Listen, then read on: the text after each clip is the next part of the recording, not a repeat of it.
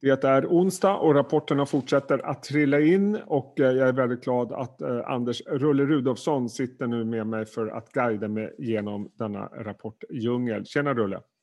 Hej och kul att få vara med. Ja, kul att ha med dig. Du, eh, ska vi slänga oss direkt in i några av dagens rapporter? Vi måste ju börja med Evolution Gaming som kommer in med siffror som ser ut att vara ungefär som väntat. Aktien stiger på det. Eh, vad tar du med dig från rapporten? Jag nog att det är faktiskt en bit. Eh, de levererar ju igen lite bättre topline och de, är, eh, och de har ju en fantastisk bruttomarginal.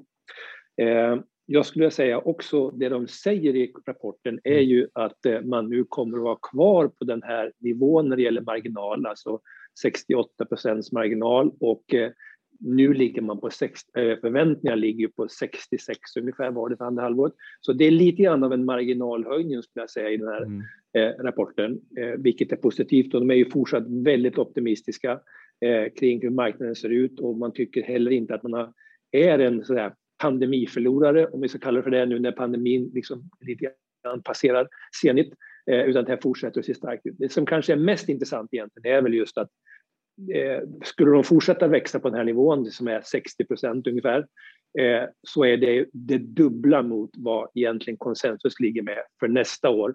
Eh, där alltså man pratar om 30 procent topline-tillväxt. Så att skulle man fortsätta att leverera på den här nivån, både på marginal och på topline, så skulle rimligtvis estimaten upp mer än de kanske 5 procent vi kommer att se idag. Alltså det här är ju ett bolag som har överraskat oss hela tiden eh, i stort sett. De har alltid levererat oerhört starka siffror. Mm. Eh, aktien har ju trendat ner lite grann här då inför rapporten och då är det några som menar att det här är ett relief rally men du menar att egentligen ska vi se det här som att estimaten såväl på marginal som tillväxt ska upp ja. på sikt efter den här rapporten? Det tycker jag. Jag, jag, jag har svårt att se liksom att inte... Sen är det alltid så mycket kan hända. Vi har ju haft ja. Tyskland som liksom har drabbats negativt. Med, med, äh, vi såg ju häromdagen att det var ett tyskt spelbolag som mm. vinstvarnade för utvecklingen där. Vi har ju också haft oron kring den här, typ Citron som är ute och mm. kör sådana här negativa artiklar om den gråa marknaden och det, hur det växer i Asien på ett amerikanskt bolag, de här eh, draft, Draftkings, där man är så oro för att för mycket av tillväxten kommer från gråa marknader. Ja. Och eh, vi vet ju att Evolution har en sån och då fick de en smäll också på det där. Ehm, så det ska man ha respekt för när man tittar in i den kursutveckling vi har haft. Men när man nu ser siffrorna så är de ju väldigt starka. Och skulle så sagt, skulle det vara så att man fortsätter att leverera mm. topline på den här nivån då ligger konsensus för lågt för 2022. Det är helt klart så. Ja, oerhört imponerande som vanligt får man väl ändå säga. Men Telia då, när jag tittar spontant mm. på siffrorna så såg det inte så illa ut. Eh, rapporten, eller aktien är ner på rapporten, varför det? Ja, det är nog flera som undrar över det. Eh, det är lite grann man fick tillbaks var att det kanske är low quality beat, det vill säga att det, mm. det som man egentligen eh, skulle, eh, egentligen inte skulle se förbättringar av kom in bättre än väntat. Då, då blev det kanske lite grann, och det här är mer min fundering, det är att både Tele2 och Telenor var ju upp 3, 4, 5 procent på sina rapporter, så det fanns nog en högre förväntan nu när Telia kom med sina siffror. Så var det inte riktigt så bra kanske just på den delarna där man ville se förbättringen. Så att, tycker väl egentligen, och sen har aktien gått väldigt starkt på mm. slutet. Det är ju många operatörer som har gått bra på slutet. Så att, ja, jag tycker inte att det är, det är 4,5 procent ner som det var när jag, innan jag satte det här. Eh, det låter ju som en väldigt stor korrigering kan jag tycka. Okay. Ja, intressant. Nej, för det, spontant så såg det helt okej okay ut tycker jag. Ja, eh, absolut. Ska vi gå över till eh, Nordea då? Bankerna har ju mm. Eh, skämt bort oss i det här kvartalet, tycker jag i alla fall. Mm. Inte minst SE-banken. Eh, mm. Nordea ser ut att komma med en bra rapport även då. Ja, Nej, men det är en jättebra rapport får man säga. Det är ju på alla nivåer är det bra. Och det, de, precis som alla andra banker, redovisar ju återläggning av kreditförluster, vilket är naturligtvis positivt, så det hjälper ju till. Mm. Men tittar man på varje rad och, och kanske framförallt på räntenetto så ser det fortsatt starkt ut. Och de har ju dessutom ansökt om att kunna få göra, börja göra återköp. Så att, eh, jag tycker nog ändå att det, det, är en stark rapport och bankerna fortsätter att leverera bra siffror. Sen är det ju alltid frågan om det som ändå över tid är ju det viktiga, det är ju vad räntenettot tar vägen. Och vi har ju fortfarande ganska så platt yieldkurva här. Så att eh, utmaningen för bankerna är fortfarande liksom hur, och framför oss på, på aktiemarknaden, när köper man bank? Liksom, eh, för att tittar man på det så visst, det kommer ju komma tillbaka mycket pengar i utdelningar här eh, från och med Q4 kanske, mm. eller i alla fall in i 2022. Eh, det i sig kommer ju inte räcka liksom till någon tillväxt i aktierna utan det är mer att vi får en återbetalning. Men det är ju fortfarande så att topline-tillväxt behöver man ju visa, annars blir det ju ett problem ändå. Och eh, eftersom man vill ju äga, äga aktier som växer och då blir ju kostnadsnivån den viktiga som mm. marknaden kommer fortsätta titta på. Så yieldkurvans utveckling här är fortsatt intressant om man ska äga bank. Men, bankerna har ju fått en liten revival här eh, i år eh, efter att ha gått trögt länge. Ska man fortsätta äga bank nu, tycker du ändå? För det är ändå fyra bra rapporter vi har. Bara. Vi har ju fått bra rapporter utomlands också, inte minst från USA. Ja. Där var mottagandet mm. lite svalare i och för sig. Mm.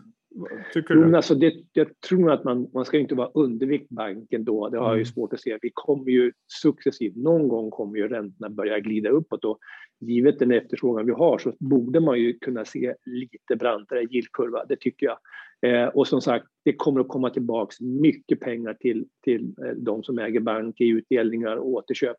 Så att, nej, men det, hittar man inte något radikalt mycket bättre så tycker jag fortsatt man kan äga bank. Eh, en aktie som inte har haft någon speciellt lysande resa på börsen senaste tiden det är NCC. Eh, idag kommer mm. de in eh, med en rapport som äntligen får man säga, belönas av mm. marknaden. Är, är det vändningen det här? Ja, alltså normalt är ju Q2 en stark period mm. för byggbolagen. Eh, nu var det ändå så att asfaltsidan inte den som är, det är Industrial, så den, den hade man förväntat sig skulle vara mycket, mycket stark. Nu kom den lite svagare egentligen än väntat. Eh, men ändå så var resultatet 9% bättre i alla fall än mm. våra prognoser. Eh, ja, alltså jag tror ändå att eh, det har ju varit en lång process för eh, nya vdn här att liksom komma ur gamla lågmarginalprojekt eh, in i de nya som han säger är bättre och är mer lönsamma. Och det där är ju en process på någonstans kanske två, tre år och nu då förhoppningsvis börjar man se den där trenden ticka igång. Så marginal var ju bättre i bygg nu än vad vi haft tidigare. Så att ja, det kan vara så att vi har liksom igenom den där processen. Men jag behöver nog kanske lyssna en gång till på VD för att verkligen veta. Jag tycker att det var bra. Jag tror inte några större förändringar på det här. Utan jag tycker bara att det var liksom, okej, okay, det är lite relief. Vi är nog på väg ur det värsta ur NCC. Så att ja, spännande tycker jag. Uh, vad var det? Thomas Karlsson kom in 2018. Uh, eh, vi vet ja. vad han kan göra. Vi vet att han mm. har ett bra track record. Men ja. nu har det gått uh, tre år. Ja, precis. Och det är nu det borde börja synas. Mm. Liksom. Och så det är därför den här rapporten kanske är första steget. Men man får inte glömma bort, det är ändå så att det här, det här är normalt ett starkt kvartal för bygg, ja. Q2. Eh, så att du behöver nog se ytterligare, liksom, orderingången var ju jättestark, får man ja. inte heller glömma bort. Så att jag, jag, tycker det ska man också ta med sig när man tittar på rapporten. Att om, den, om den här orderingången med, är liksom Thomas Karlsson orderingång, om du förstår vad jag menar, så mm. är marginalen säkert bättre okay. än den har varit tidigare. Och det borgar i så fall för att vi kommer att se byggmarginal stiga eh, närmaste året. Vad säger du om SSAB då? Eh, jättebra resultat ser det ut som. Eh. Och de guidar väl för ganska fortsatt starkt kvartal, åtminstone i Q3. Eh, mm. Aktien går väl upp på det här. Va, vad säger du om den? Mm. Bra vinstmomentum? enormt. Och jag menar, man kan ju se eh, vinsterna komma upp betydligt mycket mer. Men mm. det är ju helt uppenbart så att marknaden inte vågar prisa in det där. Alltså det har ju historiskt sett varit så att man äger SSAB i ganska korta perioder egentligen eh, över tid. Eh, och, normalt så köper man SSAB på höga multiplar, inte på låga, för nu handlas ju mm. SSAB på kanske P3. Så att marknaden är ju väldigt osäker här hur man ska tänka. Ehm, det, det, som är det intressanta är ju om det är så att det börjar bli en mycket bättre prisbild, inte bara hos SSAB utan även hos sina konkurrenter. Det vill säga att man vågar hålla igen och inte liksom bara braka mm. på med produktion eh, och därmed liksom långsiktigt skapa en bättre pris, eh, utbud och efterfrågan.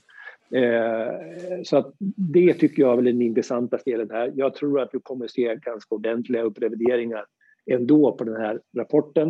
Eh, vi har ju sett starka rapporter i USA också. Mm. Steel Dynamics var ute häromdagen. De handlades faktiskt upp också på sin rapport. Så det är inte över än tror jag för SSAB. Nej. Sen ska man vara försiktig. Liksom. Eh, man äger inte SSAB långa perioder eh, normalt. Thule kommer in med eh, mm. jättestarka siffror på alla rader. Ser ut som mm. aktien bedömas mm. också. Eh, mm. Det går fortsatt mm. väldigt bra för den här marknaden. Mm.